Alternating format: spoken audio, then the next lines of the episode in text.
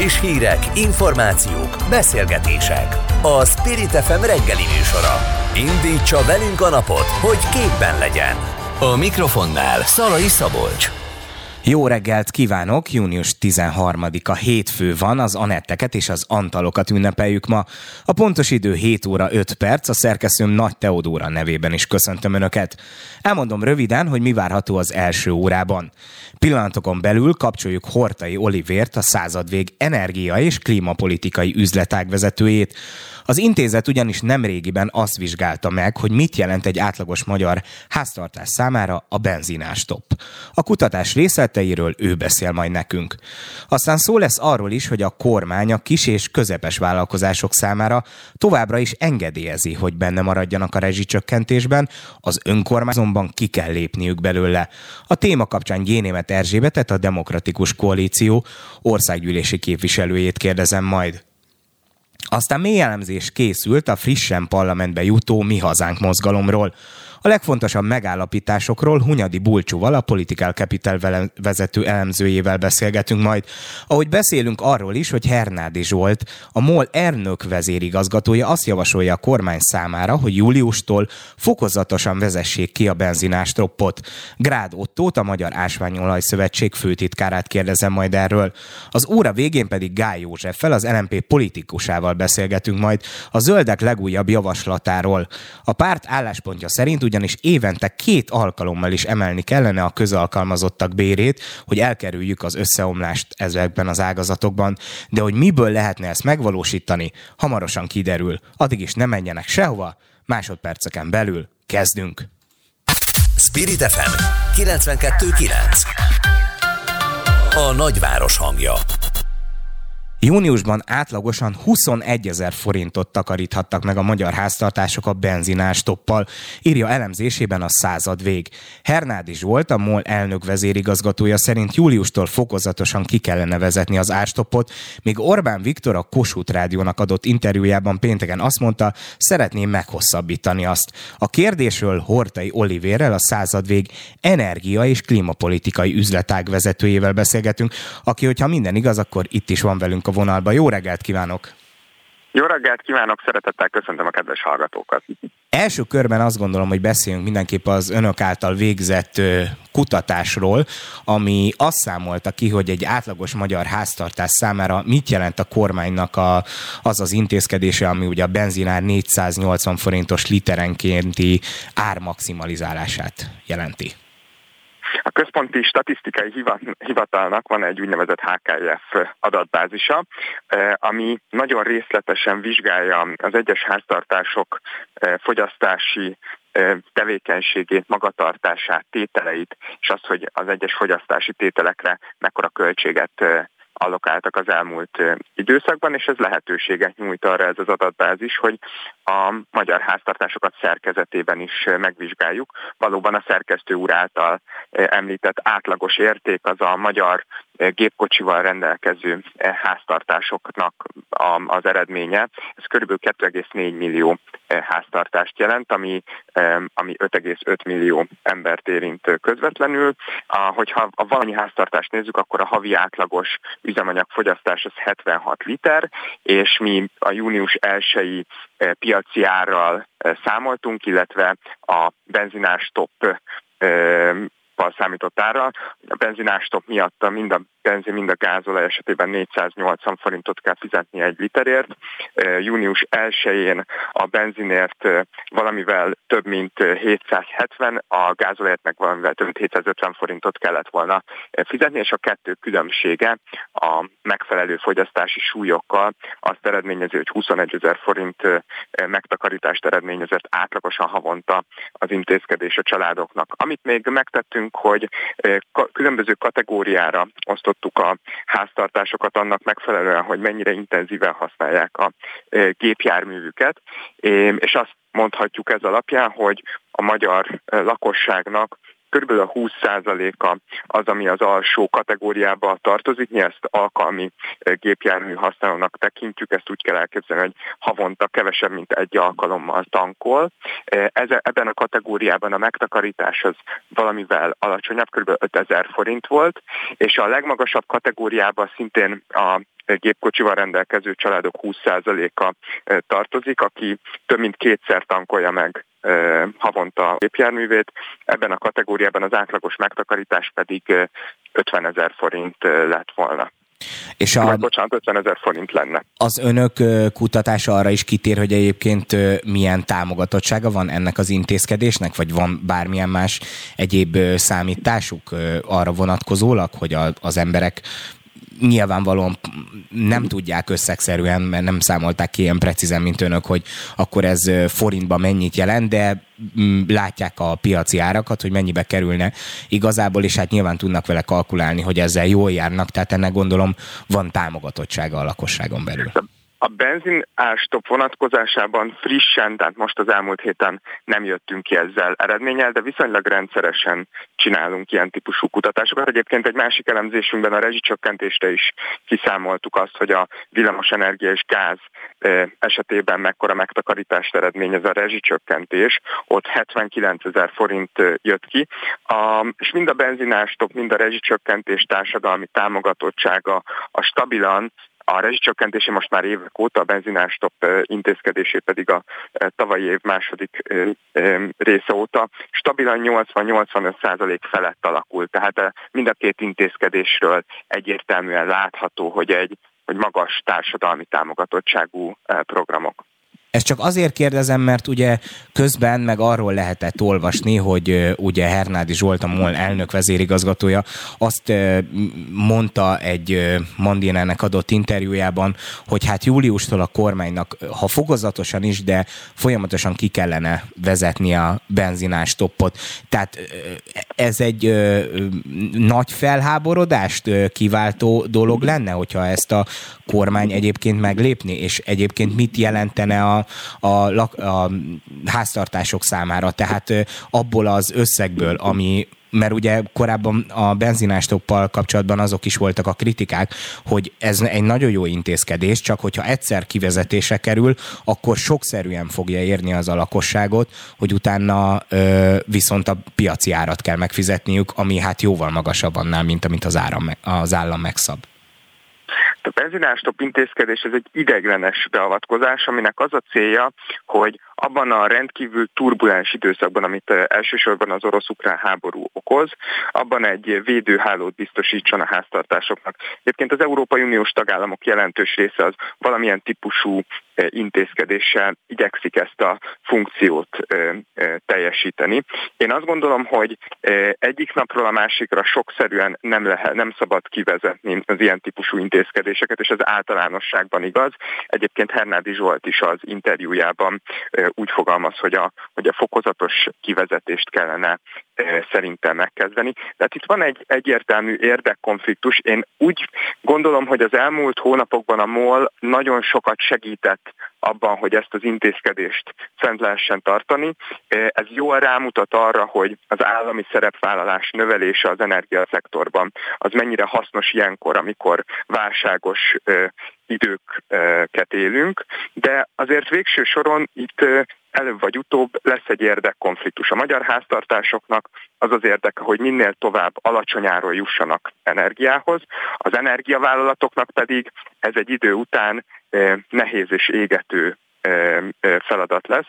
A kormányzat feladata az, hogy ezt a konfliktust, ezt mederben tartsa, kezelje úgy, hogy, a, hogy az energiavállalatok lehetőleg ne menjenek tönkre, és hogy a háztartások azok minél tovább képesek legyenek elfogadható áron energiához jutni. Hát igen, meg van egy harmadik szempont is, nyilván az, hogy az ellátás biztonságot minél tovább fel lehessen tartani, mert ugye vannak arra vonatkozó hírek, hogy azért nem áll végtelenségig rendelkezése Európában, hogyha elhúzódik ez a helyzet ilyen szempontból a benzin, úgyhogy kezdeni kell majd valamit ezzel a kérdéssel, de ezt majd később ki fogjuk tárgyalni. Hortei Olivérnek a századvég energia és klímapolitikai üzletág vezetőjének köszönjük szépen, hogy itt volt és elmondta mindezeket. Nagyon szépen köszönöm. Spirit FM 92.9 A nagyváros hangja Fideszes körökben is nyomják a vészcsengőt, ugyanis az önkormányzatok többsége lehetetlen helyzetbe kerül azt követően, hogy a kormány döntése értelmében a jövőben rezsicsökkentés nélkül kell megvásárolnia az energiát. A DK határozatot nyújtott be annak érdekében, hogy a kormány ne tudja eltörölni az önkormányzatok rezsicsökkentését. A témáról a határozatot benyújtó Gyénémet Erzsébettel beszélgetünk. Jó reggelt kívánok! Jó reggelt kívánok! Ugye itt Orbán Viktor péntek reggel adott egy rádióinterjút a Kossuth Rádióban, és hát elmondta, hogy a kis és középvállalkozások számára továbbra is elérhető lesz a rezsicsökkentés, de hát már korábban is lehetett híreket hallani arról, hogy viszont az önkormányzatokat ki fogják tessékelni ebből a dologból. Ugye ők eredetileg nem voltak benne ebben a rezsicsökkentésben, mert ez alapvetően a, a lakosságnak szólt, tehát a háztartásoknak a rezsijét érintette, viszont itt a koronavírus járvány alatt bekerültek az önkormányzatok is, amik nyilván egy nagy segítséget adtak. Mi következik most, hogyha a kormány kiteszi őket ebből a védőhálóból? Én azt gondolom, hogy nagyon nagy baj. Nem véletlen az, hogy pártállásra való tekintet nélkül polgármesterek, önkormányzati vezetők, én magam is volt főpolgármester helyettesként megszólaltunk ebben az ügyben.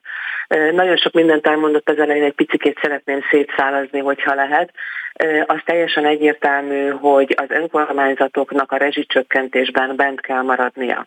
Akkor, amikor a kormány nagyon helyesen a koronavírus járvány kellős közepén az önkormányzatokat is betette ebbe a rezsicsökkentett körbe, még nem voltak ennyire magasak az energiaárak. Most, ha kikerülnek az önkormányzatok, akkor három-négy, akár ötszörös árat is kell fizetni például azért, hogy legyen a településeinken közvilágítás, vagy például azok az intézmények, amiket az önkormányzatok működtetnek, idős otthonokról beszélek, óvodákról, bölcsödékről, ezek normális áron tudjanak áramhoz jutni, vagy gázhoz jutni. A problémánk az az, és az a legnagyobb probléma, hogy amikor a kormány betette az önkormányzatokat ebbe a rezsicsökkentett körbe, már akkor is kivéreztetett önkormányzatokról beszélhetünk. Az Orbán kormány 2019 után újra elkezdte megnyírbálni az önkormányzatok finanszírozását, ezt nagyon furcsa módon, vagy ha úgy tetszik, akkor felháborító módon tette meg, hiszen amíg az ellenzéki vezetésű településeknek nem pótolta vissza azokat az összegeket, amiket minden önkormányzattól elvett, a fideszes többségű testületeknek, településeknek viszont visszapótolta. Magyarul azokban a városokban kerülnek, azokon a településeken kerülnek nehéz helyzetbe az emberek, akiknek nem fideszes a polgármestere, főpolgármestere, vagy pedig maga a képviselőtestület. Mi ezért nyújtottuk be ezt a határozati javaslatot, amiben azt kérjük a kormánytól, és felszólítjuk a kormányt két dologra. Az egyik az az, hogy ne vegye ki a rezsicsökkentett körből az önkormányzatokat, a másik dolog pedig, ha bármit akar tenni az önkormányzatokkal, akkor ahhoz előzetesen egyeztetnie kell.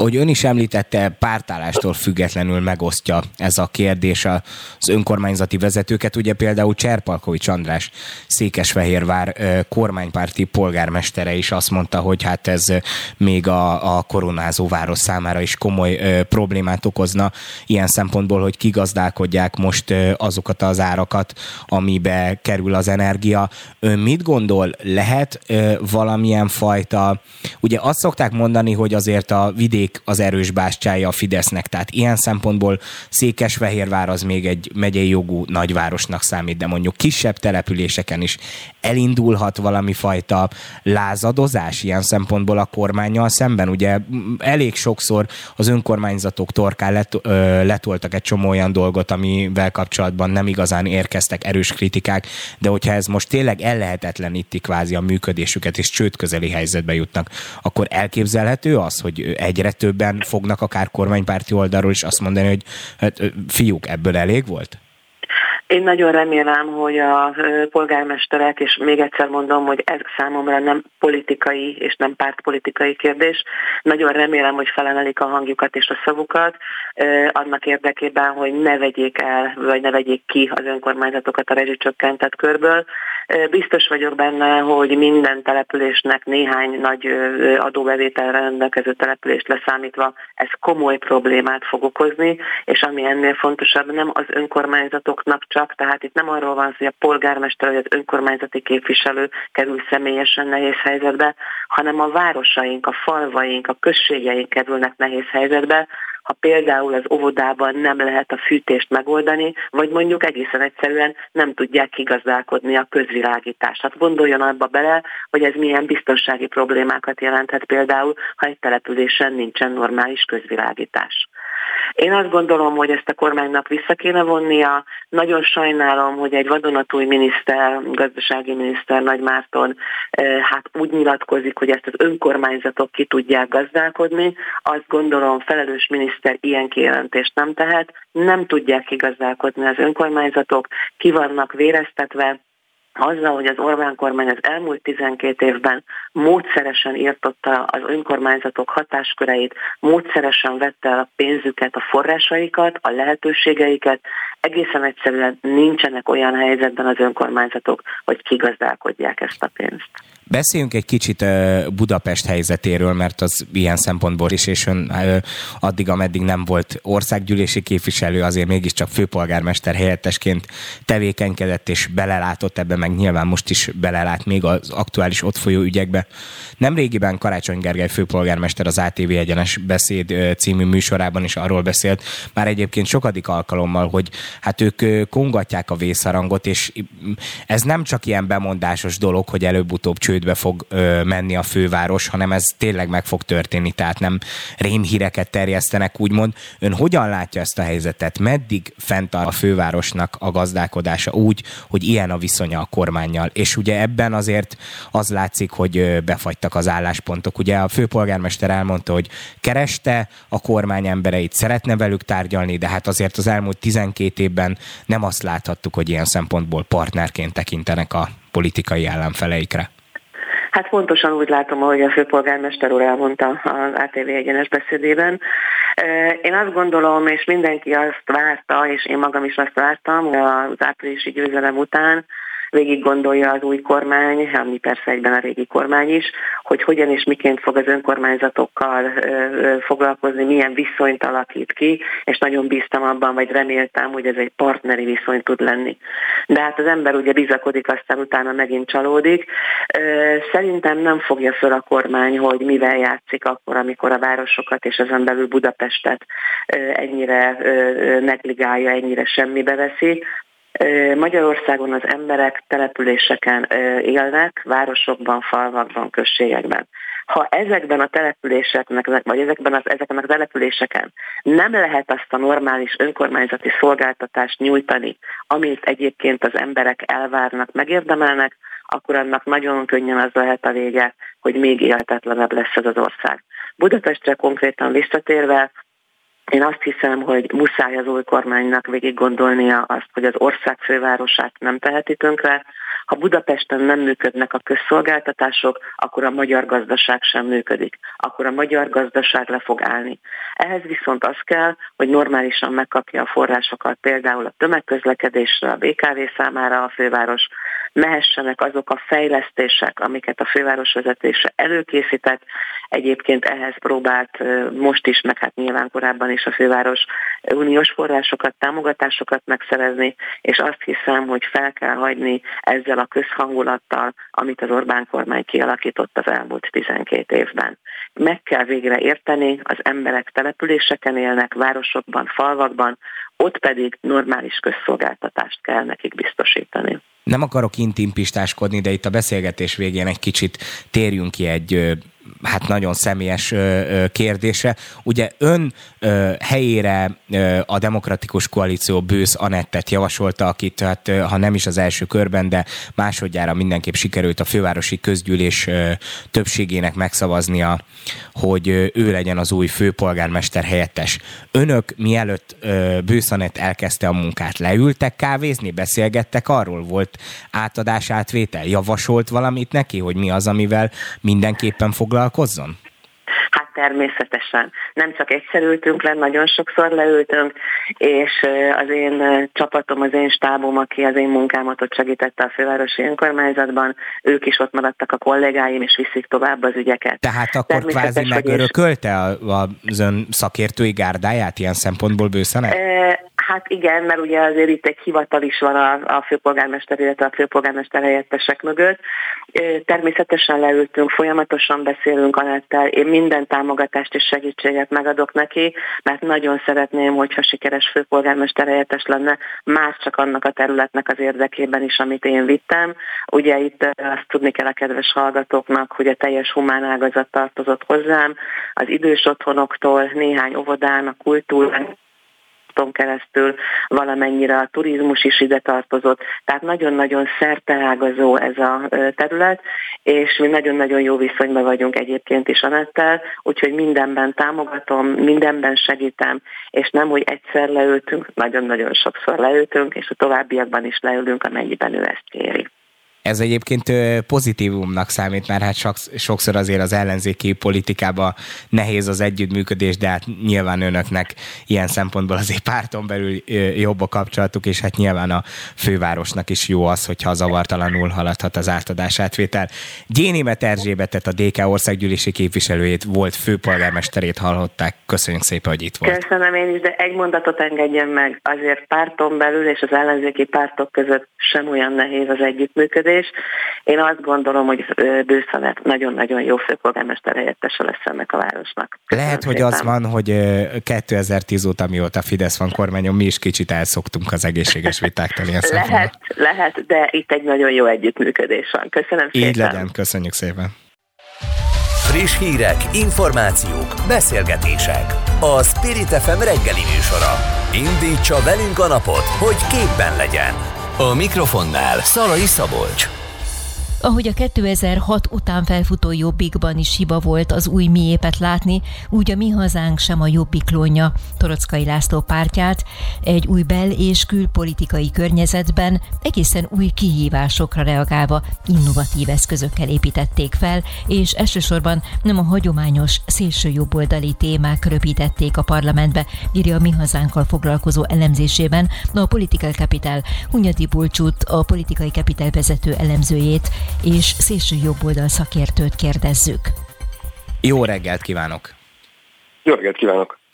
Bár a beszélgetés apropója talán az is lesz, hogy ön szélső jobboldal szakértő, de hát a Mi Hazánk mozgalom bizonyos tekintetben pont az önök kutatásának eredményeképpen az jött ki, hogy nem egy klasszikus szélső jobboldali párt. Beszéljünk alapvetően arról, hogy mi volt önökben a motiváció, amely miatt egy mély elemzést végeztek egy frissen parlamentbe jutott pártról.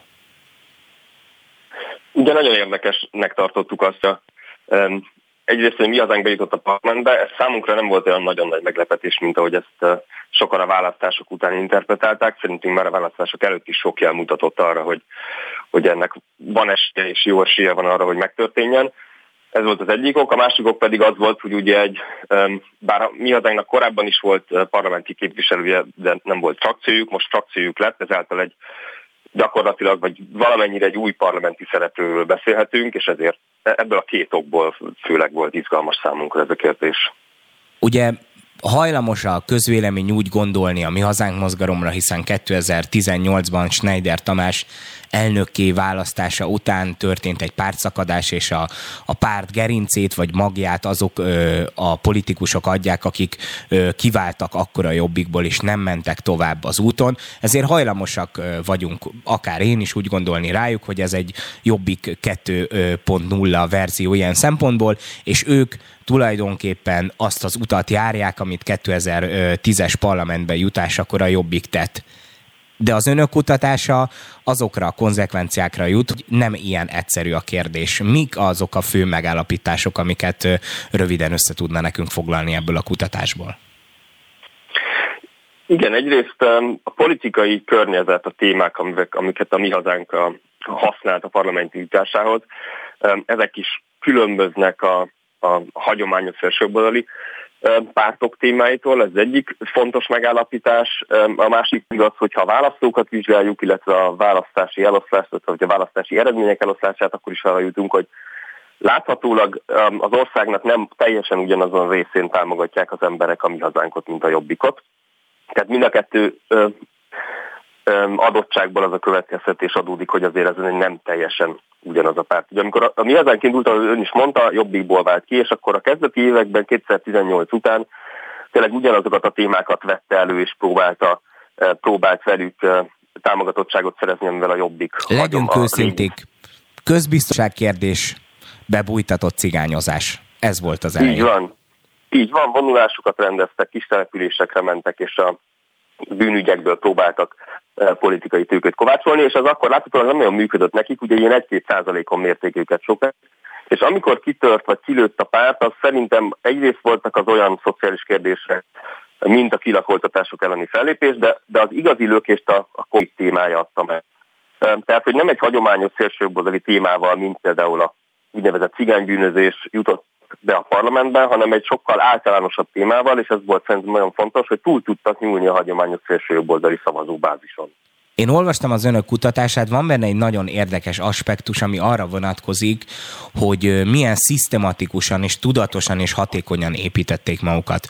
Nekem már 2009-8 környékén is az volt a benyomásom, hogy akkor a jobbikkal kapcsolatos média stratégia, ugye a mainstream nyilvánosságban az volt, hogy szalonképteleneknek nyilvánították őket, nem adtak nekik felületet, gyakorlatilag negligálták őket, ahelyett, hogy mondjuk esetleg esetleg televíziós és nyilvános vitákban mondjuk akár vitatkozhattak is volna velük, és akkor rámutathattak volna arra, hogy a szélsőséges nézeteikben mik a káros dolgok, és mi az, amiben hatalmasat tévednek. Emiatt a Jobbik egy alternatív nyilvánosságot tudott felépíteni magának, volt online televíziójuk, online hírportájuk, nyomtatott újságjuk, online rádiójuk, tehát hogy csináltak valami olyan fajta nyilvánosságot, amivel elérték az ő potenciális választópolgárait. Ugye most a Mi Hazánk mozgalom a legmélyebb mainstreamebb nyilvánosságból is sokszor ki van tiltva a Facebookról. Hogy tudtak egy választási kampányt fölépíteni úgy, hogy azért ö, tényleg azt kell mondanom, hogy a Mi Hazánk mozgalommal kapcsolatban a, a sajtónak nagyon hasonló volt az attitűdje sokszor, mint a 2009-es, 8-as jobbikkal. Én ezzel részben azért vitatkoznék, teljesen egyetértek azzal, hogy a Jobbik 2010 előtt kénytelen volt egy nyilvánosságot felépíteni, amit aztán ezt a hátrányt ebből nagyon ügyesen előnyt kovácsol, ezzel is, ezzel is azt a, az imást építve, hogy minket elhanga, elhallgatnak, mi vagyunk az áldozatok, holott mi beszélünk az igazságról, tehát hogy ebből egy ilyen plusz imázs elemet építettek magunknak, és ami ezen most ezt nagyon hasonlóan játsza el, ugye nagyon, ugye Toroszkai László ki van tiltva a Facebookról, és fölépített egy olyan YouTube csatornát például, amit több százezeren követnek, tehát hogy nagyon erősen építenek ezekre az alternatív csatornákra, és itt megint nagyon erősen jelen van ez az imázs elem, hogy, hogy, hogy nekik nem engedik, hogy elmondják az igazságot, őket elnyomják, pedig ők, a, ők tudják ha az igazságot. De e-, ehhez azért hozzátartozik, hogy a Torockai László nagyon sok esetben a mainstream nyilvánosságban és a párt más politikusai is elég sokszor szerepelnek a mainstream sajtóban, rádiókban, főleg televíziókban. Hát most már, főleg most már. Meg ugye egy időszak még az elején, amikor a kormánypárti sajtó ugye azért foglalkozott velük, főleg, mert akkor még a politikai hozzáadott értékük úgymond az volt, hogy nyilván kritizálták azokat a társaikat, akik a jobbikban maradtak. Nagyon röviden, már csak néhány másodpercünk van. Beszéljünk még arról, hogy ugye itt a kutatásnak az egyik megállapítása amellett, hogy nem a klasszikus szélső jobboldali példákkal, hanem részben például ezzel a Covid ügyel tudott bemasírozni a mi hazánk a parlamentbe. De van egy másik érdekesség is, hogy ugye mindig azt szokták mondani, hogy van néhány százaléknyi olyan szavazópolgár, aki egyik vagy másik nagyobb politikai tömbre sem szavaz, és amiatt, hogy most volt ellenzéki összefogás az egyik oldalon, tehát megvolt az Orbán ellenes koalíció, és a Orbán Viktorék, ezért van egy úgymond harmadik út, amit a Mi Hazánk mozgalom úgy látszik sikeresebben képviselt, mint a kétfarkú kutyapárt. Mekkora növekedési potenciál van ebben a szervezetben? Tehát még van hova növekedni a Mi Hazánknak, vagy gyakorlatilag elérte az üvegplafont, és innen nincs tovább? Én azt mondom, hogy van még növekedési potenciál, számot erre nem tudok mondani. Én azt gondolom, hogy a politikai környezet, a várható gazdasági nehézségek, a, a külpolitikai környezet az olyan, hogy, hogy egy ilyen globalizáció kritikus, elitellenes szélsőjobboldali párt, amelyik összeeskős elméletekkel operál, és nagyon erősen tud mondjuk szociális kérdésekkel foglalkozni, hogy egy ilyen pártnak van, van tere és szerepe, és, és van benne növekedési potenciál ma Akit bővebben érdekel a téma, annak mindenképp ajánlom, hogy a Political Capital oldalán olvassák el az önök kutatását. Hunyadi Bulcsot, a Political Capital vezető elemzőjét, szélső jobboldal szakértőit hallották az elmúlt percekben. Köszönjük szépen, hogy itt volt és elmondta nekünk mindezeket. Nagyon köszönöm én is. Spirit FM 92.9 A nagyváros hangja Hernádi Zsolt a Mandénernek adott interjújában arról beszélt, július 1 -e után nem egy lépésben, de fokozatosan ki kellene vezetni a 480 forintos benzinát. A MOL elnök vezérigazgatója azt is jó döntésnek tartja, hogy a teherautókat és a külföldieket már kivették a kedvezményezettek közül. Mindeközben Brüsszel a magyarországi kettős benzinárrendszer felszámolását sürgeti. Az ársapka ellátás biztonsági fenntarthatóságáról Grád Ottót, a Magyar Ásvány Olajszövetség főtit főtitkárát kérdez. Jó reggelt kívánok! Jó reggelt kívánok, üdvözlöm a hallgatókat! Ennek a kérdésnek azt az aspektusát megvizsgáltuk már itt az óra elején, hogy ugye a lakosság számára anyagilag mit jelent ez a kormányzati intézkedés. Ugye a századvég azt kutatta ki, hogy egy átlagos magyar családnak körülbelül a jelenlegi piaci árhoz képest 21 ezer forinttal kevesebbet kell havonta fizetnie a gázolajért, de hát a kritikusok gyakran felhívják a figyelmüket, hogy nem csak gazdasági szempontból nehéz fenntartani ezt az intézkedést, hiszen hát valakinek a különbözetet mindenképpen ki kell fizetnie, vagy annak, aki árulja a benzint, vagy az, aki megvásárolja, vagy hozza ezeket a döntéseket, tehát végső soron mindenképpen valakinek fizetnie kell a benzinért. Ön hogyan látja, tehát nem gazdasági értelemben, hanem a nyersanyag szempontjából meddig fenntartató egy ilyen kérdés, ugyanis hát azért ez egy korlátozott számban elérhető erőforrás, és most sokan pont a benzinás top miatt úgy tankolnak, mintha nem lenne holnap. Teljesen természetes, hogy egy komoly kockázatot jelent a piaci árnál lényegesen alacsonyabb áron értékesíteni az üzemanyagot. Ugye ennek a legjobb példája volt a jelentős forgalomnövekedés, amit a folyamatosan táguló különbözet, tehát az az olló, ami a piaci ár és a hatósági ár között egyre inkább kialakult, olyan mértékben megnövelte a fogyasztást, hogy tulajdonképpen már felborult az az egyensúly, ami az ellátási oldalon korábban megvolt. Ugye rengeteg volt az úgynevezett benzinturizmus által megvásárolt elsősorban gázolaj, de komoly mennyiség volt a benzin is. Ezt a megnövekedett forgalmat is valamilyen módon elő kellett állítani a piaci szereplőknek, úgy, hogy a termékértékesítés jelentős részén gyakorlatilag veszteségeket szenvedtek el, és nem csak a nagy töltőállomás hálózatok, hanem a kis üzemanyag kiskereskedők, egy-két töltőállomást üzemeltető kisvállalkozások is. Ezt természetesen hosszú távon nem lehet fenntartani, már csak azért sem, mert a veszteségek óhatatlanul is a piaci szereplők átrendeződését, a piaci szereplők számának csökkenését fogja hosszú távon jelenteni, ami pedig az ellátást a kiszolgálás oldalon is nagyon-nagyon nehézé teszi. Például azok a hírek, amiket lehetett olvasni, hogy hozzányúltunk az országnak a stratégiai ö, benzintartalékaihoz, az ilyen szempontból ö, aggódásra ad okot? Tehát ö, amikor ezekről hallunk, akkor kell ettől tartani, vagy ez olyan, hogy jó, hát most egy kicsit megcsapoltuk, de majd vissza fogjuk tölteni? Ugye ennek két oldala van az éremnek ez, ebben a kérdésben. A, az egyik oldala az, hogy az ellátás fenntartásában mit jelentett az az import, amit az OMV és Feháti finomítója jelentett. Tudni kell, hogy a hazai ellátás alapvetően a magyar finomító biztosítja, mint egy 70%-ban, tehát a Dunai finomítóból érkezik a hazai üzemanyag közel 70%-a, viszont a másik 30%-ot importőrök biztosították, ennek az importnak pedig az egyik legjelentősebb forrása a Sveháti finomító volt, mind a közelsége, mind pedig abból a tényből kiindulva, hogy az OMV a második legnagyobb piaci szereplő. Tehát volt egy normál ellátási egyensúly, ami már viszonylagosan ö, ö, sérült a többletfogyasztás nézve, és azokat a veszteségeket, amit a hatósági ár bevezetése okozott, hiszen az import folyamatosan csökkent.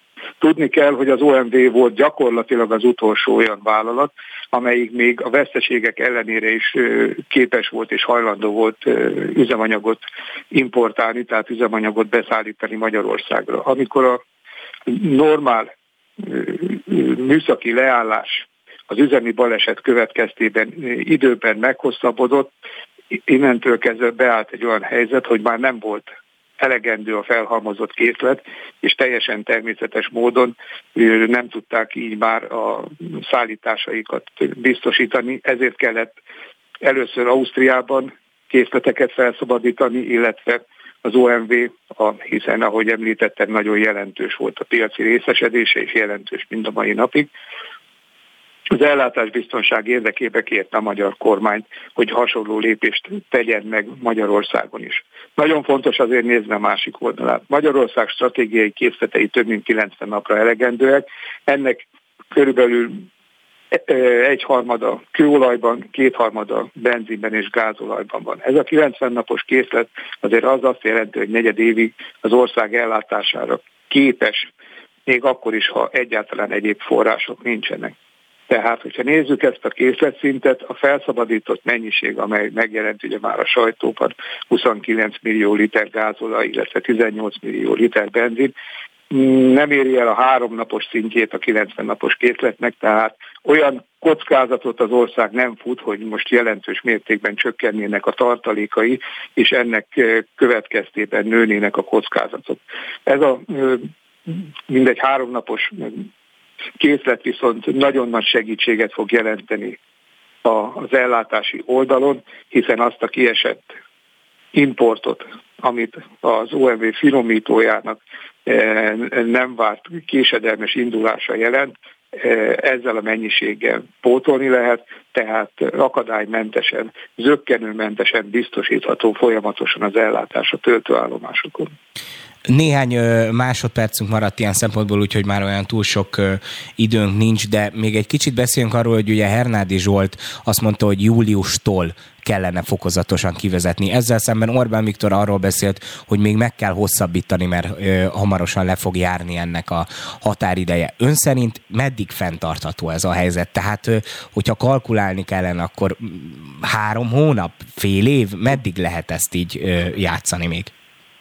Ha a piaci szereplők szempontjából nézem, már holnap ki kellene vezetni. Természetesen ezt, ezt nem, ez nem komoly. Mindenképpen kedvező azok a lépések, amelyeket a kormányzat megértve a, a piaci szereplők helyzetét már megtett. Tehát ugye látható volt, hogy első körben a külföldi vásárlók kizárását kockáztatva még akár ennek nem nemzetközi aspektusait is, de így már várhatólag lesz a forgalomban egy visszalépés az eredeti normál piaci szintre, és ugye a következő lépésnél őszintén reméljük, hogy minél nagyobb részarányát a fogyasztóknak fogják a jogszabályok a normál piaci áras vásárlásra visszatéríteni, gondolunk itt ugye a kamionokra, a vállalkozásokra, és ténylegesen, ahogy itt korábban már elhangzott, a rezsicsökkentés elveinek megfelelően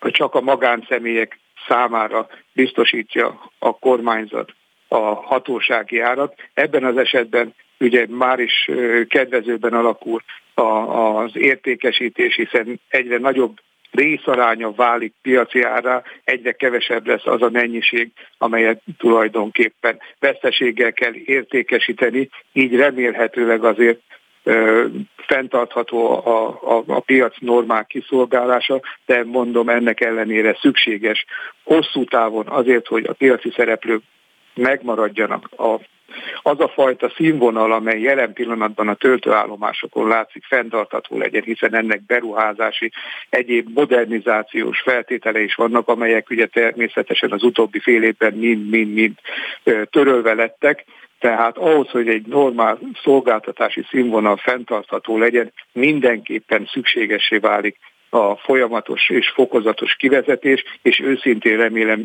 minél hamarabb elérjük majd azt az állapotot, amikor újból csak normál piaci áras szinten értékesítünk üzemanyagot. Hát meg az, hogyha a normál piaci ár is egy kicsit normalizálódni fog, és vége lesz ennek a rémálomnak, amiben vagyunk. Grád Ottót, a Magyar Olaj Szövetség főtitkárát hallották. Köszönjük szépen, hogy itt volt és elmondta mindezeket. Köszönöm a lehetőséget. Spirit FM 92.9 A nagyváros hangja az elmúlt hónapokban elharapodzó infláció egyik legszomorúbb látlelete, hogy tavaly és az év elején sok évnyi halogatás után hiába eszközölt a kormány százalékos értéken nézve egészen jelentősnek mondható béremeléseket a közférában, a megélhetési költségek jelentős növekedése miatt vásárló értéken nézve sok közalkalmazott fizetése még alacsonyabb is, mint az emelés előtt volt. A témában Gály Józsefet, az LMP szóvivőjét kérdezzük. Jó reggelt kívánok! Jó reggelt kívánok a hallgatóknak! Ugye vasárnap tartott az LNP egy sajtótájékoztatót, ahol bejelentették, hogy egy határozati javaslatot fognak benyújtani az országgyűlés elé, amely arról szól, hogy évente két alkalommal is emelni kellene a közalkalmazottak pérét. Miért tartják ezt indokoltnak? Ugye mi azt mondjuk, hogy évente kettő alkalommal január 1-én és július 1-én visszavelőlegesen az, el, az azt megelőző hat havi infláció mértékével kellene emelni az összes közalkalmazott és közszolgáltatásban dolgozó bérét, mert mondjuk ki, tehát, hogy az, amit a kormány adott az év elején néhány szektornak, az már rég ment a levesbe, tehát a vásárló értéke az csökkent is nem, hogy megtartotta volna, vagy hogy növekedett volna, és mi azt mondjuk, hogy a közszolgálati dolgozók bére évtizede rendezetlen. Ugye vegyük például a szociális szférát, ahol 2010-ben az átlagkereset 70%-át vitték haza a szociális dolgozók, ez is megengedhetetlen, de 2020-ban ez már csak 40% volt. Így azért mondjuk mi mindig, hogy a kormány a legrosszabb munkáltató a Magyarországon, és nem törődik a saját munkavállalóival. A kormány ilyen szempontból Brüsszelre mutogat, ők például a pedagógusok béremelésével kapcsolatban most már hallottunk néhány önkritikus mondatot is, elismerték például többek között Gulyás Gergely miniszterelnökséget vezető miniszter is, hogy valóban a, a pedagógusok kevés pénzt keresnek, de hát nem tudják ezt a fizetésemelést nekik megadni, mert hogy Brüsszelből válunk a pénzekre. Brüsszelből biztos várunk valamilyen pénzekre, amiket Brüsszel különböző okok miatt nem ad oda nekünk. Hát de, de a német a... meg a francia adófizetőknek kell kifizetniük a magyar pedagógusok béremelését? Nem, és nem is Brüsszelnek kell a közalkalmazottak fizetésemelését kifizetnie, hanem azoknak a multinacionális vállalatoknak, akik ugyanúgy extra profitot termelnek itt Magyarországon. Ugye a mi javaslatunk szerint idén ez az emelés 250-300 milliárd forintba kerülne, és azt úgy oldanánk meg, hogy a társasági adónál bevezetnénk egy felső kulcsot, ami 25 százalék, és mi nem csak azokra a különböző multikra vetnénk ki, amikre most az extra profitadót, hanem azokra is, akik stadionépítésből vagy akár vakcina beszerzésből gazdagodtak meg. Ez nyilván nem érinteni a kisvállalkozókat, ez csak a multinacionális cégeket érinteni. És hiába mutogat a kormány Brüsszelre, Brüsszel nem ad pénzt soha béremelésre. Ez szerintünk csak egy trükk, amivel el akarják odázni azt, hogy ne kelljen a pedagógusoknak, a szociális szférában dolgozóknak, a rendvédelmiseknek, az egészségügyben dolgozóknak fizetésemelést adni. Ungár Péter az önök frakcióvezetője hosszú évek óta rakkol a szociális szférában dolgozók béremelése miatt, meg hát az LMP is nagyon sokszor megszólalt már ezekben a témákban. Most önök ugye benyújtanak egy határozati javaslatot az országgyűlés elé.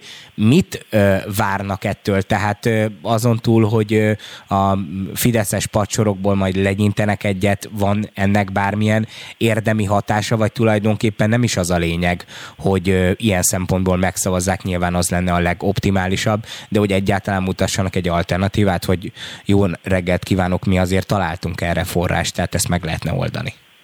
Az a baj, hogy a közszolgálati dolgozók azok valahol az útszélén vannak, hogyha a kormány szempontjából nézzük őket, velük soha senki nem foglalkozik. És ezért az LNP azt mondja, hogy igenis, tehát 610 ezer ember dolgozik ebben a szektorban, és róluk gondoskodnunk kell. Ők azok, akik gyógyítanak bennünket, ők azok, akik a gyermekeiket tanítják, ők azok, akik eh, vigyáznak ránk az utcákon, a közbiztonságra, ők azok, akik ápolják időse, idős rokonainkat, és velük soha senki nem foglalkozik. Nagyon fontos, hogy ha nem is megy át az a határozat javaslat, bár én azt gondolom, hogy egy keresztény kormánynál ez nem lenne kérdés, hogy emeljük-e ezen dolgozók bérét, de hogyha mégsem megy át ez a határozati javaslat, akkor is legalább tematizáljuk a közvéleményt, legalább mindenki hallja. Azok is, akik nem a közszolgáltatásban dolgoznak, azok is észreveszik, hogy egy rendőr az valójában 207 ezer forintot keres, amikor elkezdi a pályát, és képzeljük el, hogy mennyire motivált az a rendőr, aki 207 ezer forintot visz haza. Hallgatja most ez a hallgató, aki 300-400 ezer forintból él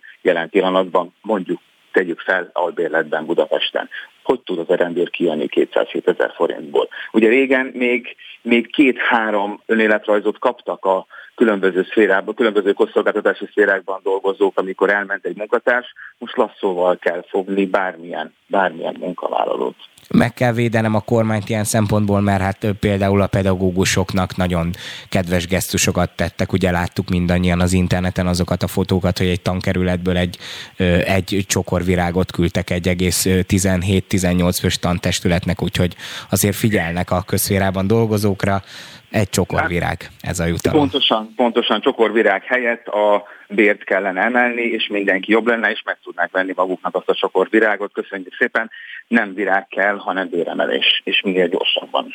Gály József az LNP szóvivője volt a vendégünk. Köszönjük szépen, hogy itt volt, és elmondta mindezeket. Köszönöm én is. Friss hírek, információk, beszélgetések. A Spirit FM reggeli műsora. Indítsa velünk a napot, hogy képben legyen. A mikrofonnál Szalai Szabolcs. Jó reggelt kívánok! A pontos idő 8 óra 6 perc. A szerkesztőm Nagy Teodóra nevében is köszöntöm azokat, akik már az első órában is velünk voltak, és azokat is, akik csak most kapcsolódtak be az adásba. Elmondom, hogy mivel készültünk a műsor második felében. Nem csitulnak a harcok Kelet-Ukrajnában, vasárnap egy újabb hidat semmisítettek meg az orosz erők Severodonetsznél. Az ukránok szerint teljesen el akarják vágni a várost attól, hogy embereket menekíthessenek ki onnan.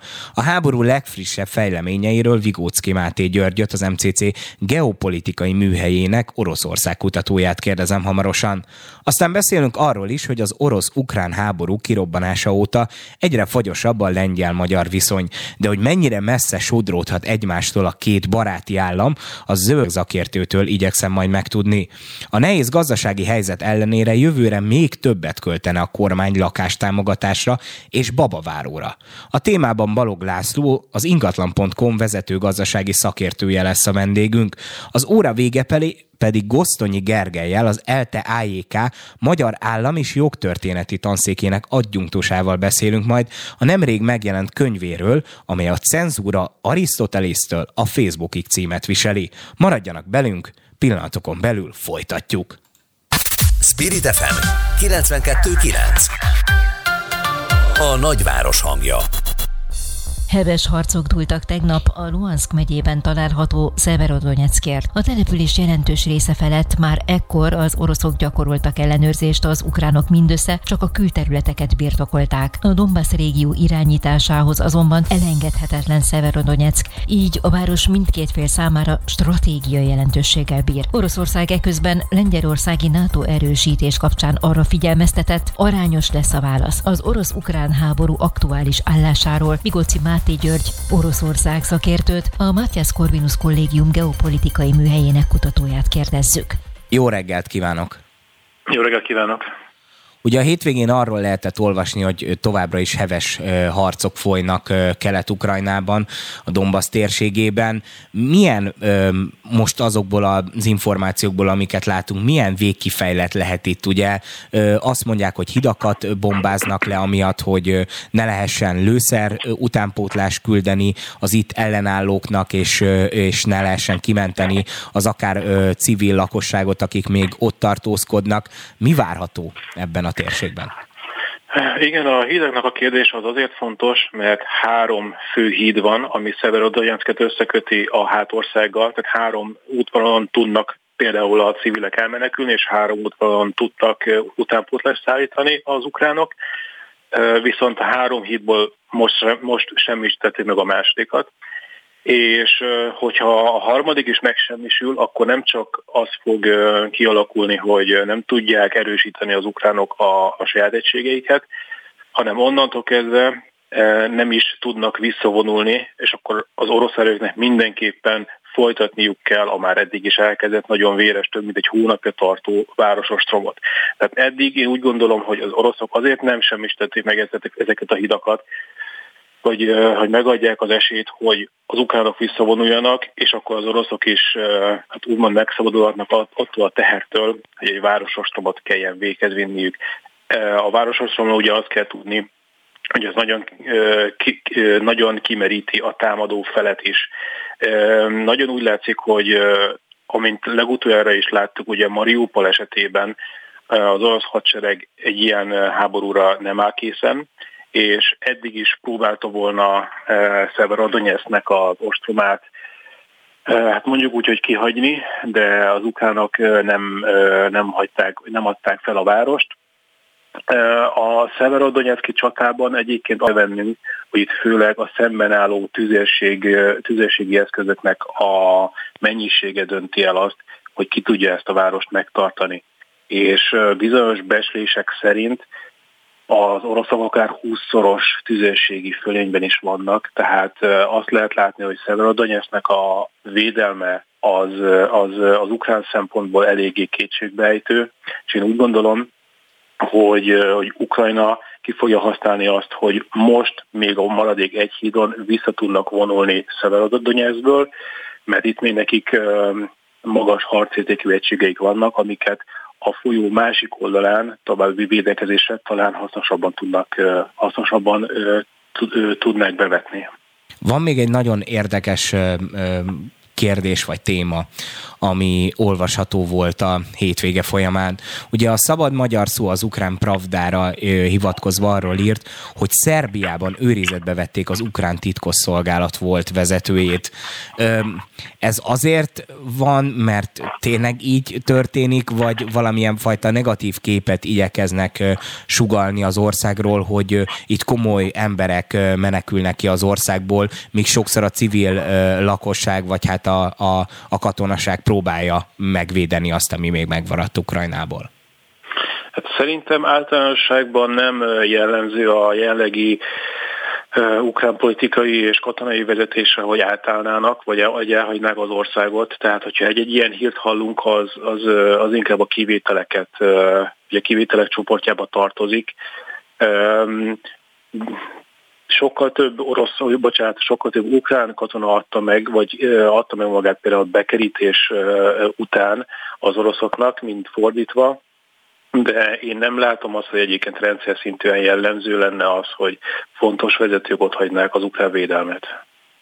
Ugye ott van hát maga az ukrán elnök, aki ugye rendszeresen ebben a kekis pólóban, meg jackiében tényleg olyan, mint hogyha ő is éppen a frontról jönne, részt venne proaktívan is a, a, az ütközetekben.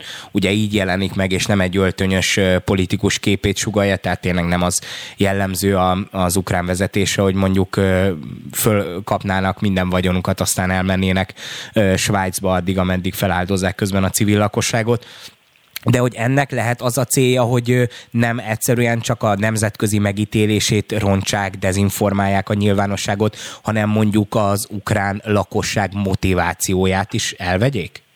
Egész biztosan ez is benne van a pakliban. Hát ugye a háború elején kaptak szájra azok a hírek, hogy Zelenszky igazából nincs is Ukrajnában, hanem valahol Lengyelországban vagy Litvániában bújkál, és onnan adja, vagy onnan osztja a parancsokat. Ezekről aztán kiderültek, hogy ezek nem voltak igazak.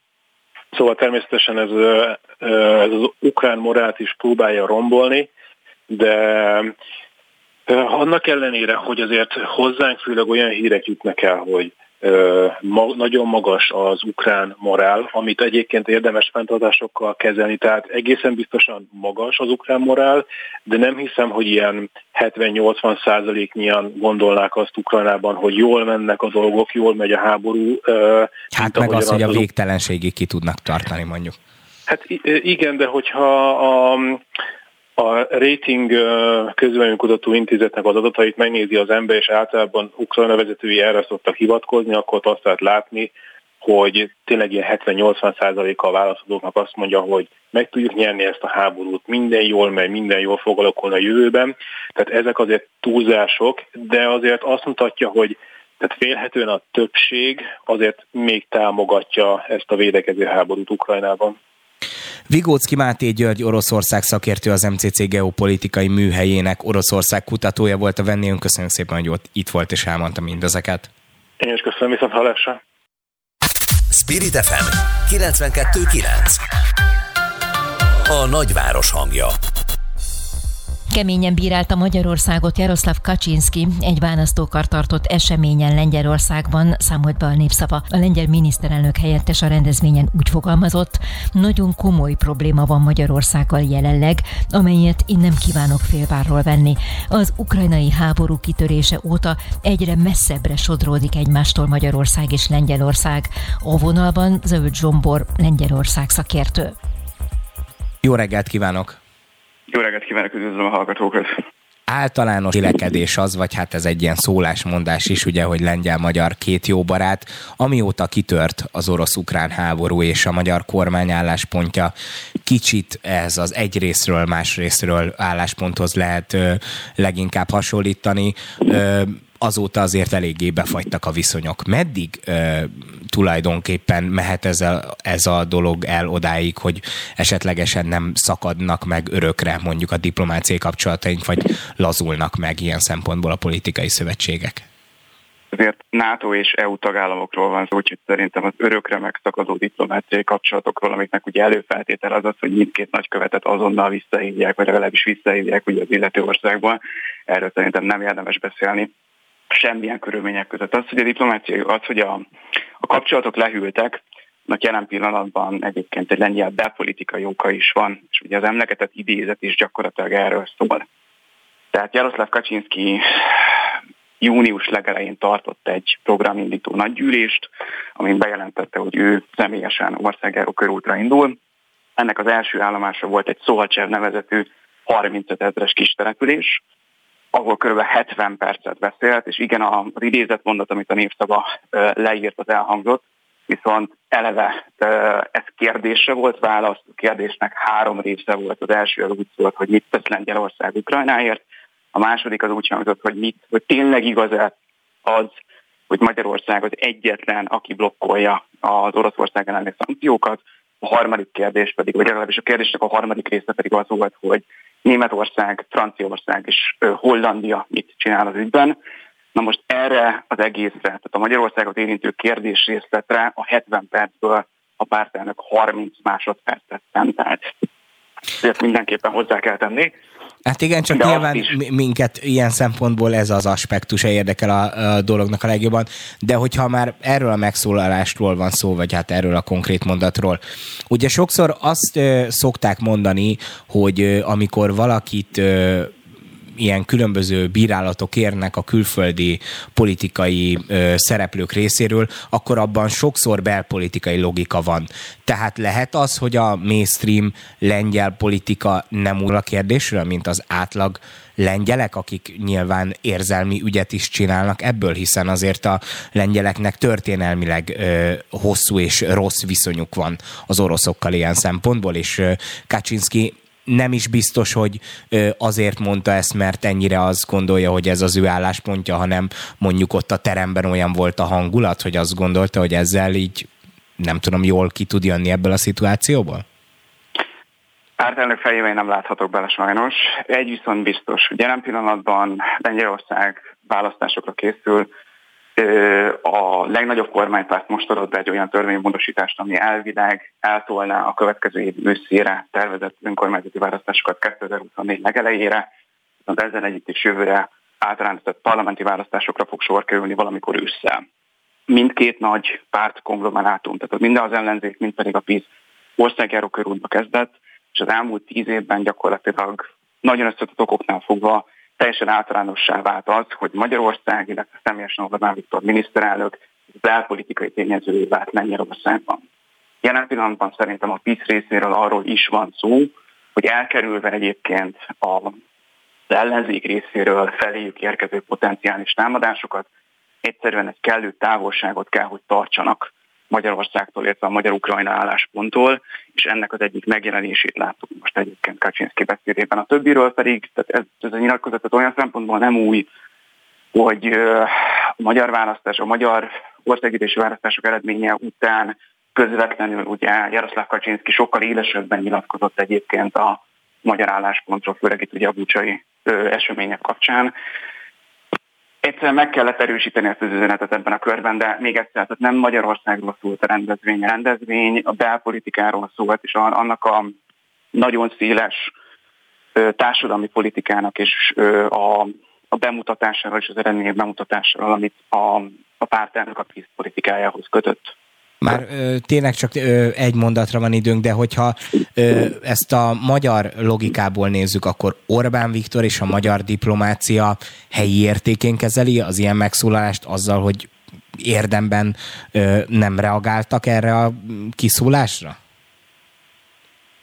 Az, hogy ezt a magyar diplomácia, hogy értékeli, ezt a Varsói követségen dolgozó magyar diplomaták tudják megmondani.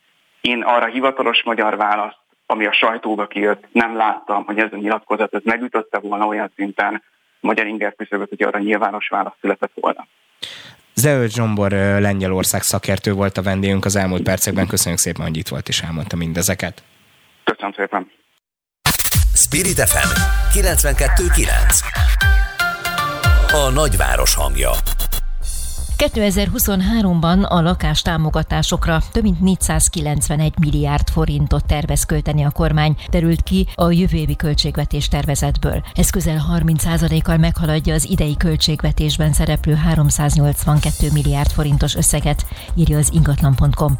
Ugyancsak jelentős növekedés várható a babaváró támogatás esetében is, amelynek az idei 91 milliárd forintos kerete a tervek szerint 175 milliárd forintra emelkedne. A telefonnál Paló László, az ingatlan.com vezető gazdasági szakértője. Jó reggelt kívánok! Jó reggelt kívánok, üdvözlöm a kedves hallgatókat! Ugye úgy szoktunk gondolni ebben a háborús és Covid sújtotta időszakban a költségvetésre, hogy hát komoly lyukak vannak benne, problémák vannak, és egy csomó olyan intézkedés, ami korábban ö, kedvezett a lakosságnak, az most itt a választási időszak lecsengésével kevesebbet fog erre költeni az állam, de az önök számításai szerint ö, ez nem így van. Hát ez jó kérdés, hogy hogy lesz pontosan. Mi csak azt a, abból, abból indultunk ki, ami a költségvetési tervezetben látszik. Ez alapján pedig több mint 100 milliárd forinttal nagyobb összeget szán a kormányzat lakástámogatásra 2023-ban, ahhoz képest, mint amit 2022-ben irányoztak el. Ráadásul ugye a babaváró hitel is majdnem összeg, babaváró hitel is majdnem dupla akkor összeg lesz félretéve, 90 milliárd helyett 170 milliárd. Itt nyilván ezekben a nagyobb összegekben szerepet játszik az is, hogy menet közben a kamatszint jelentősen emelkedett, és a lakástámogatásoknak több olyan eleme is van, gondoljunk például a két vagy három gyermekeseknek szóló csak hitelre, ami fix 3%-os kamattámogatott konstrukció, vagy maga a babaváró, ami egy kamatmentes hitel, hogyha jönnek sorba a gyerekek, ráadásul a gyerekszületések után több millió forintot jóváhagyít az állam, illetve például a zöld csok, ami szintén egy kamatmentes konstrukció, tehát ezeknek a tőkeigénye vagy támogatásigénye azzal, hogy emelkednek a kamatok, rohamosan bővül. Tehát azt lehet mondani, hogy ebből a számokból nem feltétlenül következik az, hogy mondjuk ez még több embernek nyújt segítséget, hanem egyszerűen a megemelkedett költségek miatt kellett növelni a költségvetési tervezetben a ráfordítandó összegeket? Részben igen, ugyanakkor azért nem lehet csak egyszerűen a szőnyeg alá söpörni azt, hogy ez a fajta viszonylag széles támogatási skála megmarad a jövőre. Tehát szerintem ez is egy nagy dolog, főleg, hogyha figyelembe veszik, hogy ezek a, ezek a támogatások gyakorlatilag olyan elemeket is tartalmaznak, mint például a lakásfelújítási támogatás, ami a számokból kiindulva szintén nagyon valószínűsíthető, hogy megmarad, ami a gyermeket nevelő családok számára akár 3 millió forintos lakásfelújítási támogatást jelent.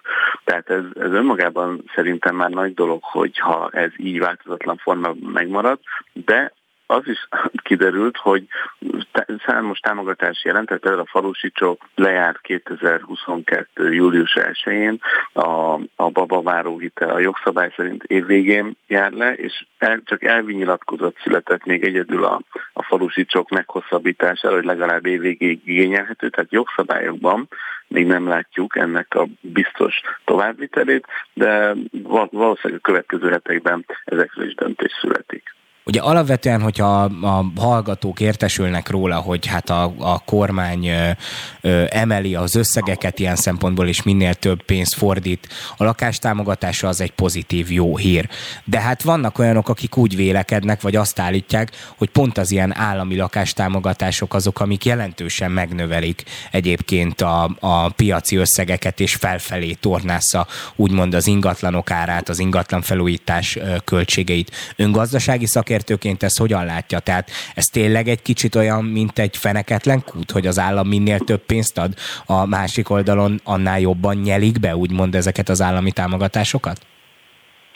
Ez kicsit egy tyúk és tojás problémája. Ne, nehéz megmondani, hogy mi indította el a a másikat. Tehát nyilván az, amikor emelkedtek az ingatlanárak és a, a lakhatási kérdéseknek a finanszírozása sok család számára problémát okozott, erre válaszul e, megnövelik a, a lakástámogatásokat, amire még tovább emelkednek az árak. Én azt gondolom, hogy ez, ez mindenkinek magának kell eldönteni, hogy ez e, a saját értékrendje, meg a világ nézete alapján, hogy, hogy, hogy milyen oldalról nézi ezeket a, a kérdésköröket.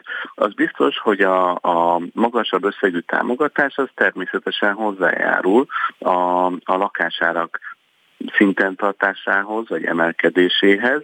Ugyanakkor azt is el kell mondani, hogyha nem lennének ezek a támogatások, akkor akkor drasztikusan csökkenhetnének az ingatlanárak, ami viszont nem feltétlenül jelent pozitív üzenetet a lakástulajdonosok számára, hiszen az embereknek a vagyoni háttere az, az a lakosság 90, több mint 90%-a számára az a saját tulajdonú ingatlan jelenti, amiben lakik. Tehát igazából azzal, hogyha több pénz jut lakástámogatásokra, azzal azok is jól járnak adott esetben, akik nem vesznek részt az ingatlan piaci tranzakciókban az adott időszakban, hanem ha egyszer úgy döntenek, hogy el szeretnék adni a lakásukat, vagy, vagy van olyan ingatlan a családban, amit piacra dobnának, akkor az is többet ér. Tehát ez egy nagyon összetett kérdés, kicsit tyúk és tojás problémához hasonlítható. Igen, hát ezt a, ezt a nagy mély filozófiai kérdést nem most fogjuk megfejteni. Balog Lászlónak az ingatlan.com vezető gazdasági szakértőjének köszönöm szépen, hogy itt volt és elmondta nekünk mindezeket. Köszönöm szépen. Friss hírek, információk, beszélgetések. A Spirit FM reggeli műsora.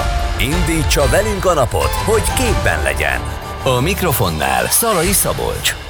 A nyilvánosságnak szánt tartalom ellenőrzését évszázadokig az egyház és az állam irányította a politikai, az erkölcsi és a vallási cenzúra eszközeivel. A technológia fejlődésével a jogi és politikai eszközök finomodtak, de a cenzúra klasszikus rendszere egészen a 20. század végéig működött. Az internet megjelenésével új platformok jelentek meg, egyrészt nagyobb szabadságot, másrészt kontrollt hozva magukkal. Arról, hogy hogyan néz ki a cenzúra a 21. században, Gosztonyi Gergelyel, az ELTE Magyar Állam és Jogtörténeti Tanszék adjunktusával, a Cenzúra Arisztotelésztől Facebookig című könyv szerzőjével beszélgetünk.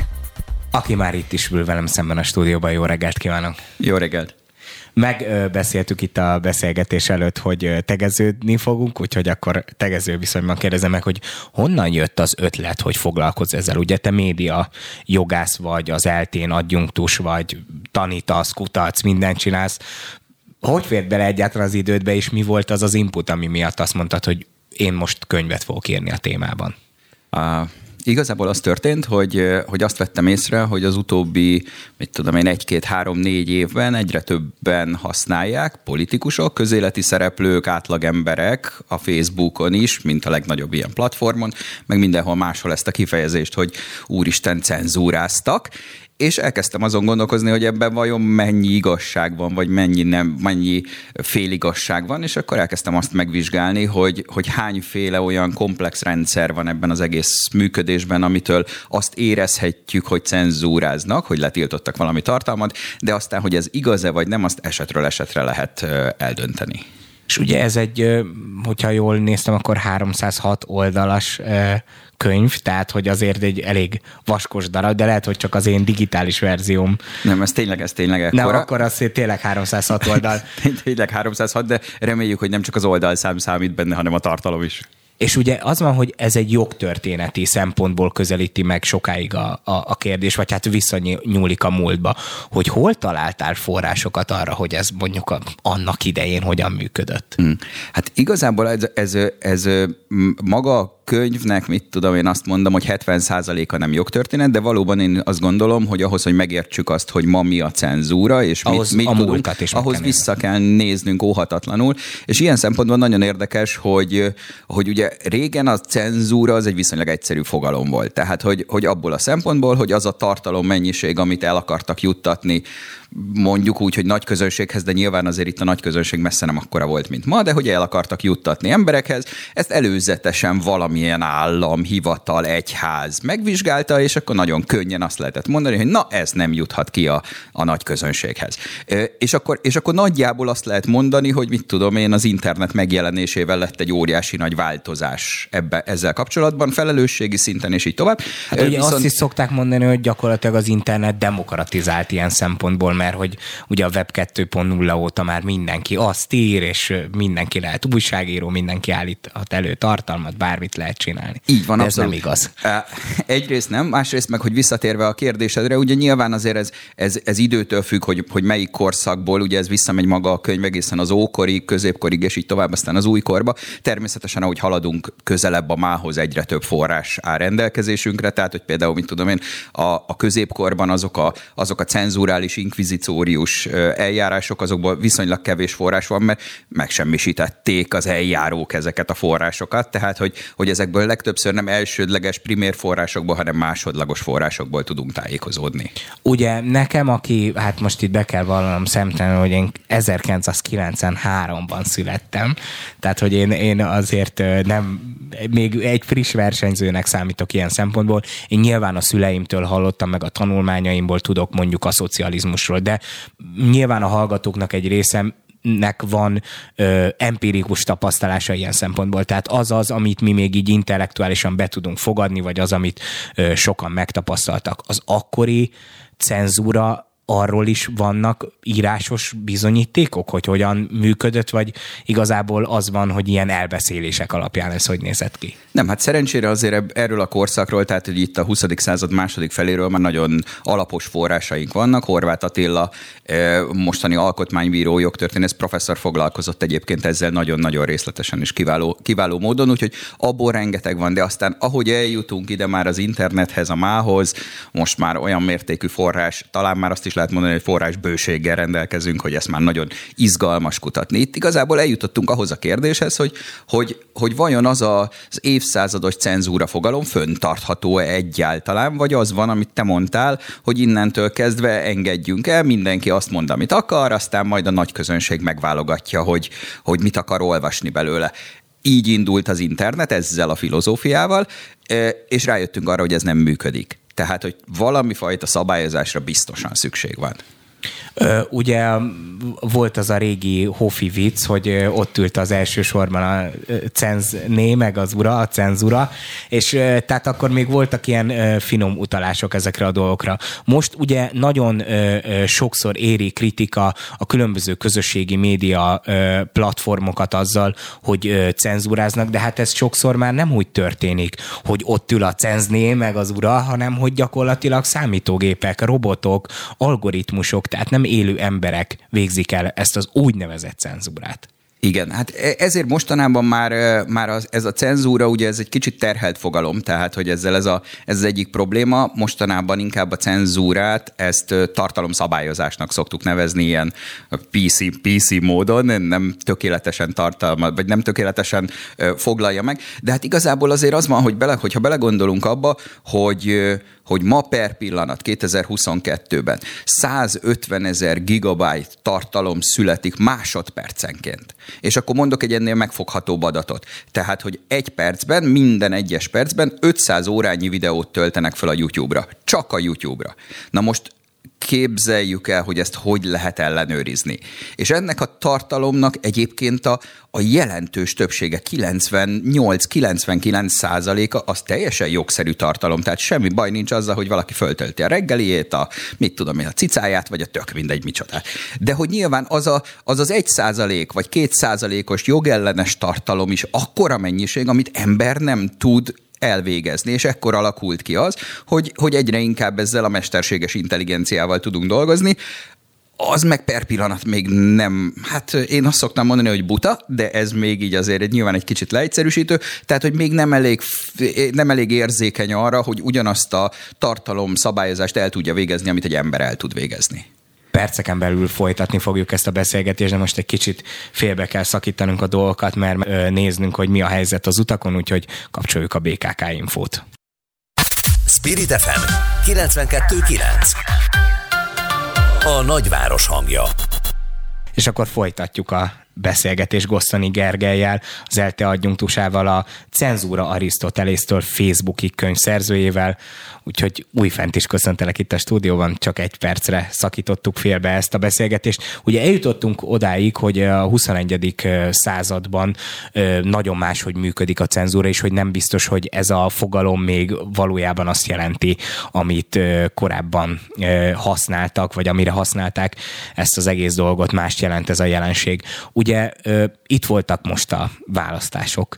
A választás megelőző időszakban több politikai szereplő részéről is hallottunk azzal kapcsolatos kritikákat, hogy ezek a globális technológiai nagyvállalatok beleavatkoznak a közéletbe, és valahogy meg kellene őket rendszabályozni. Az Európai Unióban is készülnek különböző szabályozások, de Magyarországon is egy úgynevezett Facebook törvényt készítenek elő, bár ezzel kapcsolatban Varga Judit azóta eléggé hallgat ebben a kérdésben, pedig nekem nagy nyűnyükém ez az ügy, mert szerintem is arról van szó, hogy valamennyire nemzetállami szinten kellene korlátozni vagy szabályozni ezt a kérdést. Azok a jelenlegi szabályok, törvények, előírások, bármi, ami gyakorlatilag az Európai Unióban, az Amerikai Egyesült Államokban, vagy a környező országokban vannak, azok megfelelőek, vagy példaértékűek lehetnek, hogy a magyar jogrendbe átemeljük őket? Van olyan ország, akire ilyen szempontból mintaként lehet tekinteni? Igazából azt lehet látni, hogy három nagy irány van a világban azzal kapcsolatban, hogy hogyan is kéne ezt szabályozni. Ugye az egyik, ugye nyilván ezek a, ezek a nagy platformok, ezek amerikai nagy cégek, tehát hogy, hogy amikor ezek elindultak, akkor Amerikában kialakult egy ilyen kvázi felelőtlenségi modell, ami azt jelenti, hogy, hogy bárki, aki föltölt ezekre tartalmakat, akkor ezek a cégek egyébként nem felelősek ezért. Tehát, hogy, hogy ez, a, ez az amerikai modell, ugye ez 1996 óta van. Ez az, hogy pla- ez az a vita, nem, hogy platform platform vagy kiadónak Úgy, kellett Így van, pontosan, pontosan. Ez az, a, ez, ez az, hogy ők részt vesznek-e a tartalom előállításába, hogyha le akarom egyszerűsíteni, vagy nem vesznek részt a tartalom előállításában. És Amerikában leginkább azért, hogy engedjék fölnőni ezeket a cégeket, ezért azt az irányt választották, hogy felelős, vagy hogy felelőtlenek ezért. Ugye Európában itt 2000 óta itt az elektronikus kereskedelmi irányelv az ugye egy ilyen EU-s szabályozás az, ami ezt itt, vagy ezt a kérdést főleg szabályozza, és ennek zajlik egyébként, amit most mondtál, ennek zajlik a, a hát az, hogy felülvizsgálata az túlzás, de hogy egy új irányelv csomagnak, ami most már ugye rendelet formában fog megjelenni, nek a, itt vagyunk a végén, tehát a legvégén. Itt egy, egy korlátozott felelősségi modell van, tehát hogy bizonyos esetben tudnak felelősek lenni ezek a, ezek a platformok, és akkor ott van ráadásul a kínai, meg az ázsiai vonal, ami ugye egy nagyon-nagyon izgalmas modell, mert ők azt mondják, hogy, hogy minden országnak internet szuverenitása van, és saját maguk tudják szabályozni a saját internetüket. Azaz, azaz ez az ázsiai vonal azt mondja, ahogy szabályoztuk régen a médiát, hogy, hogy léteznek országhatárok, és akkor van kínai internet, meg orosz internet, meg Afrik, mit tudom én, kenyai internet, meg magyar internet. A nagy nehézsége ennek, hogy ezzel a modellel, tehát azzal, amit te mondtál, a nemzetállami szabályozással, azzal pont azt a határokon átnyúló jellegét veszíteni. Ami az internet lényege. Ami az internet lényege, tehát pont ezt veszítenénk el. Tehát igazából az első kérdés, amiben most még, még ilyen ö, én azt mondom, hogy, hogy hogy ilyen nagy egyetértés még nincsen, hogy hol is kéne szabályozni ezt. Tehát, hogy mondjuk az, hogy valami globális szabályozás, ezt azért valljuk be, hogy mondjuk egy Kína és egy Orosz, vagy egy Kína, egy Oroszország, meg egy Egyesült Államok valami fajta közös szabályozási platformra lépjenek, ezt nem nagyon tudom elképzelni. Hát főleg most ebben Hát az főleg időszak. most ebben azért ráadásul, igen, ugye azért történt itt egymás. A, a, a másik irány az az, hogy valami fajta ilyen EU, ilyen supranacionális szinten próbáljuk ezt szabályozni, erre fele megyünk, és a harmadik irány az meg természetesen természetesen a, a, a nemzeti szabályozás kérdése. Az meg úgy tűnik, hogy az meg kevés.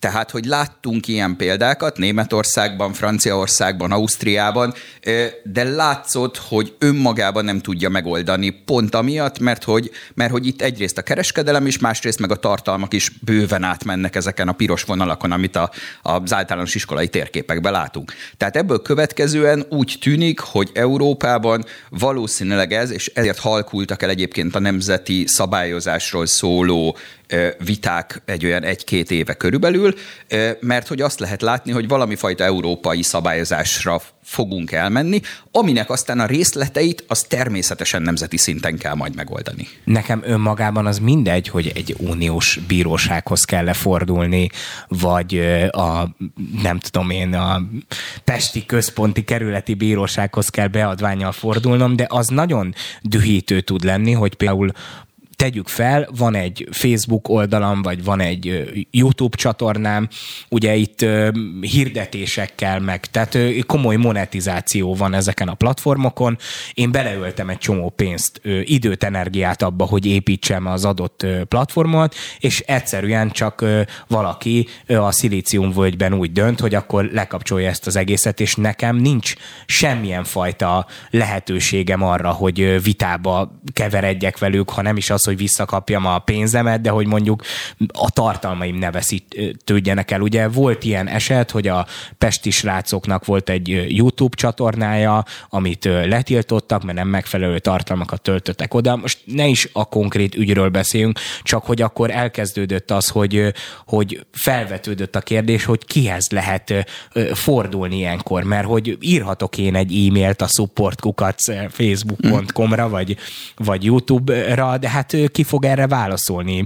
Válaszolnak-e egyáltalán? Tehát, hogy azért ez, ez tényleg komoly kérdéseket feszeget. Vagy itt van az, hogy a választási kampányban nem lehetett Torockai László nevét leírni a Facebookon, vagy hogy a választás előtti napokban eltűnt a, a, a pártnak az oldala. Igen, abszolút, hát hogy, hogy, hogy ezt nagyon jól lehet látni, hogy ez a, ez a tartalom moderálás, vagy ez a tartalom ellenőrzés, ez, ez, ez teljesen abszurd dolgokhoz vezet. Tehát nekem a, nekem a kedvenc példám az, az messzire, messzire az, amikor ugye talán ismerik a kedves hallgatók a Gustav Kurbénak a, a Világ születése című festményét, ami egy elég provokatív festmény, amiben egy női nemi szerv látható premier plánba. A per pillanat a múzeum, vagy a múzeumnak, a, ahol ez ki van állítva, a leghíresebb festménye. Ezt valaki föltöltötte a Facebookra, de egy francia tanár ilyen abszolút ilyen edukációs jel, tehát írt a festmény történetéről, és letiltották pornográfia miatt. Ugyanúgy letiltották pornográfia miatt a, a kopenhágai kis hableány szobrát mert hogy túl mesztelen. Hát így néz ki a szobor, szóval, hogy hát igen, az egy sellő, szóval, hogy nehéz. Tehát ebből következően is ugyanúgy a politikai esetben is nagyon-nagyon sokszor akár a mesterséges intelligencia, akár, a, akár az emberi moderátorok nem alkalmasak erre. És, és akkor azért abban még gondoljunk bele, hogy, hogy ugye azért mi egy kis nyelv vagyunk. Tehát, hogy hány olyan moderátora lehet a Facebooknak, aki egyébként érti a magyar iróniát, a magyar kontextust, meg a bármi ilyesmit, és akkor nyilván oly sok kis nyelv van ezeken a nagy platformokon. De ami a szerencse, hogy az új Európai Uniós szabályozási csomagban, ebben a, a digitális szolgáltatásokról és a digitális piacokról szóló rendeletekben ezekre próbálnak megoldást találni. Tehát, hogy igenis legyen valami fajta perorvoslati lehetőség, jogorvoslati lehetősége azoknak, akik letiltanak. Tehát, hogy, hogy mik azok a pontok, amiken végig lehet menni, és utána pedig nyilván független bíróságról el lehet menni, és, és lehet kérni. Ennek természetesen az a problémája megvan, hogy ennek mi az időhatára, tehát hogy ennek ezt majd ügyesen kell belőni ezeket az, az időkereteket, de az, ami most van, hogy kvázi ezek a platformok saját maguk dönthetnek bármiről, és igazából nincsen jogorvoslat, erre kínál megoldást az Európai Unió új szabályozási csomagja. Neked mi a véleményed arról a érvről, ami gyakran elhangzik. Én elég sokat foglalkoztam egy időben ezekkel a globális technológiai nagyvállalatoknak a megrendszabályozásával kapcsolatban, és két oldalról kaptam mindig hatást vagy dicséretet, a szélső jobb és a szélső bal oldalról, tehát a különböző ilyen globalizáció kritikus mozgalmak azt mondták, hogy jó, amit erről a kérdésről gondolok, de hát voltak sokan olyanok, akik ebben nagyon megengedő vagy liberális álláspontot képviselnek, és azt mondják, hogy hát te azzal, hogy beregisztrál regisztráltál egy adott platformra, elfogadtad a szabályokat ilyen szempontból, és hogy ez gyakorlatilag olyan, mint egy házi buli, hogy a házigazdának bármikor joga van ö, engem kidobni a lakásból. Hm. Igen, ugye itt, itt ami, amire te kérdezel, ez szerintem annak a, a következménye, hogy ugye ezek a nagy cégek, ezek amerikaiak, és Amerikában a szólásszabadságot másképpen értelmezik, mint Európában.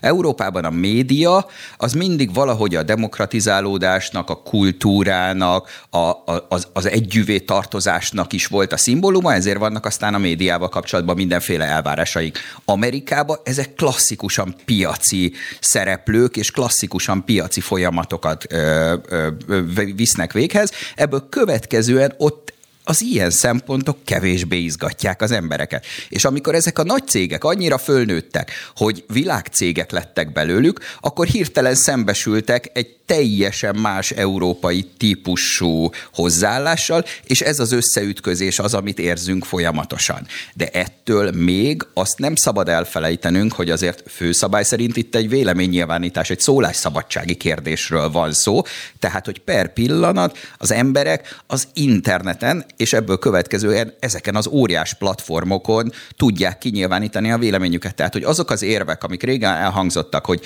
kit érdekel, hogy letiltottak a szolgáltatásról, hiszen el tudok menni, és tudok csinálni egy blogot, amit még olvasnak hárman, ez, ez egyszerűen nem állja meg az arányosság szempontjából a helyét, hiszen ezek akkora monopól helyzetben lévő ö, szolgáltatások, ami, ami nem tud arányos lenni azzal, hogy máshol tudjuk kinyilvánítani a véleményünket. Tehát ebből következően ez, ez mindig egy ilyen, ilyen, mi jogászok ezt úgy szoktuk mondani, hogy ütköző alapjogok kérdései, de ezt tudom, hogy nagyon hangzik, de tényleg az van, hogy egyrészt az ütközik, hogy itt maga a szolgáltató, természetesen neki van egy csomó szerzői jogosítványa az algoritmusoktól kezdve mindenen, ami, amit elkészül, természetesen ő adja az infrastruktúrát, a házi bulit, ahogy te mondtad, tehát hogy a, a szobát meg a lakást, amit illik nem összehányni. Hát igen, Ugye? csak a piát a, a én viszem, mert a tartalmakat mégiscsak mi állítjuk Abszolút, előre. természetesen, és a másik oldalon meg ott van nekünk, a felhasználónknak a szólásszabadsága, a véleménynyilvánítási jogosítványa, és ezt a kettőt kell ki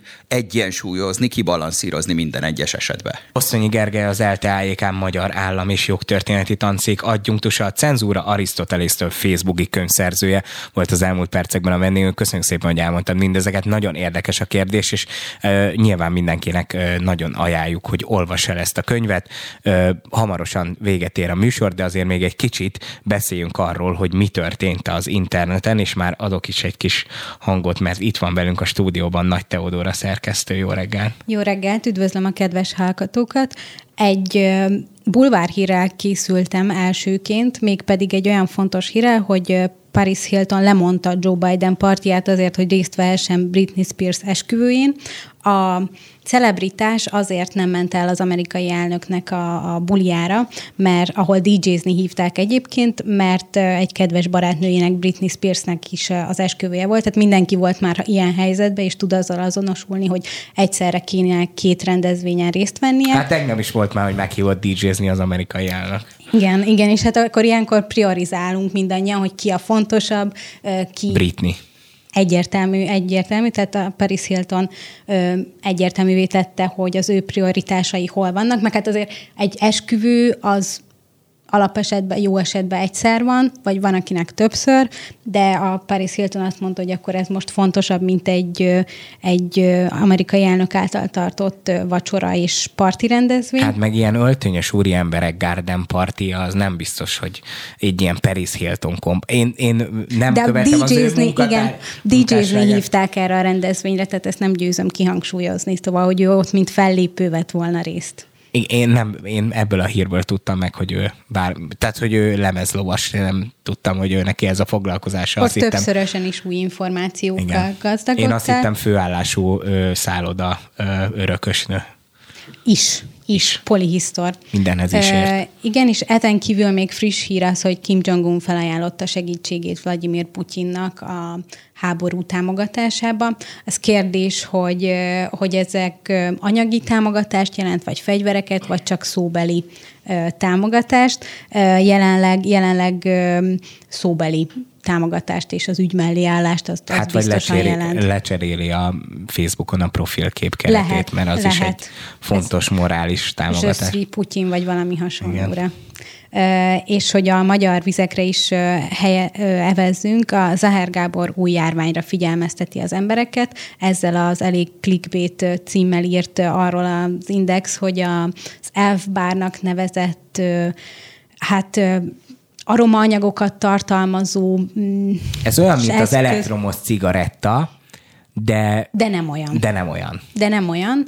Mert úgy néz ki, mint egy alkoholos filctól közben. Igen, igen, és hogy ennek számos káros hatása van, mm, és azért is, mert hogy ez egyre népszerűbb, tehát a gőz az károsíthatja a tüdőt, az aroma anyagoknak pedig bódító hatása is lehet, és hogy ezért azért óvatosan kell bánni. Hát meg van, amelyikben van minek hívják ezt nikotin, Nem. tehát ilyen szempontból közben elindult hirtelen az elemek, kicsit túlbeszéltük az idő. Tehát, hogy a nikotint is tartalmaz, tehát nyilvánvalóan függőséget is okoz ilyen szempontból, úgyhogy emiatt sem jó. És például ez is egy nagyon érdekes jogi kérdés, még elárulhatjuk így itt velünk szemben a stúdió Mangoszén Gergely, hogy ugye ezt 18 éven aluliak is megvásárolhatják az interneten úgy, hogy valójában Magyarországon ezt nem is lehet kapni, tehát ezzel is lenne dolga majd a szabályozóknak. Jó, köszönjük szépen, akkor ennyi volt. Tartsák meg jó szokásokat, és hallgassák továbbra is a Spirit FM-et. Jön utánunk a Bistro.